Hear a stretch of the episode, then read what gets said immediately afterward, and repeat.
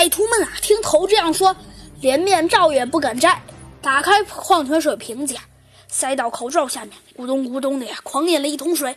喝完水啊，歹徒们就要下车，可是谁知啊，就在这时，两边山坡居然传来了喊声：“倒了，倒了！”歹徒们啊，只觉得天旋地转。他们倒下去之前，忍不住扭头往山坡下看了看，两边山坡下竟然不知道什么时候出现了两批持枪的警员，为首的呀，竟然是猴子警长最信任的手下。原来呀，山洞的石头都是他们按照猴子警长的设置安排的。不一会儿啊。歹徒们就歪歪斜斜的倒在了吉普车旁。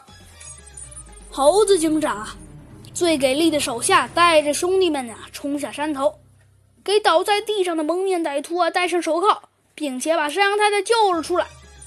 警员们呀把歹徒的面罩扯下了，一看都惊呆了，原来呀他们就是短尾猴五兄弟。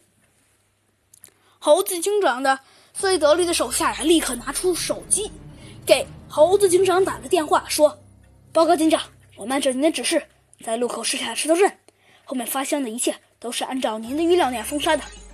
我们已经将歹徒全部解决，并且救出了山羊太太。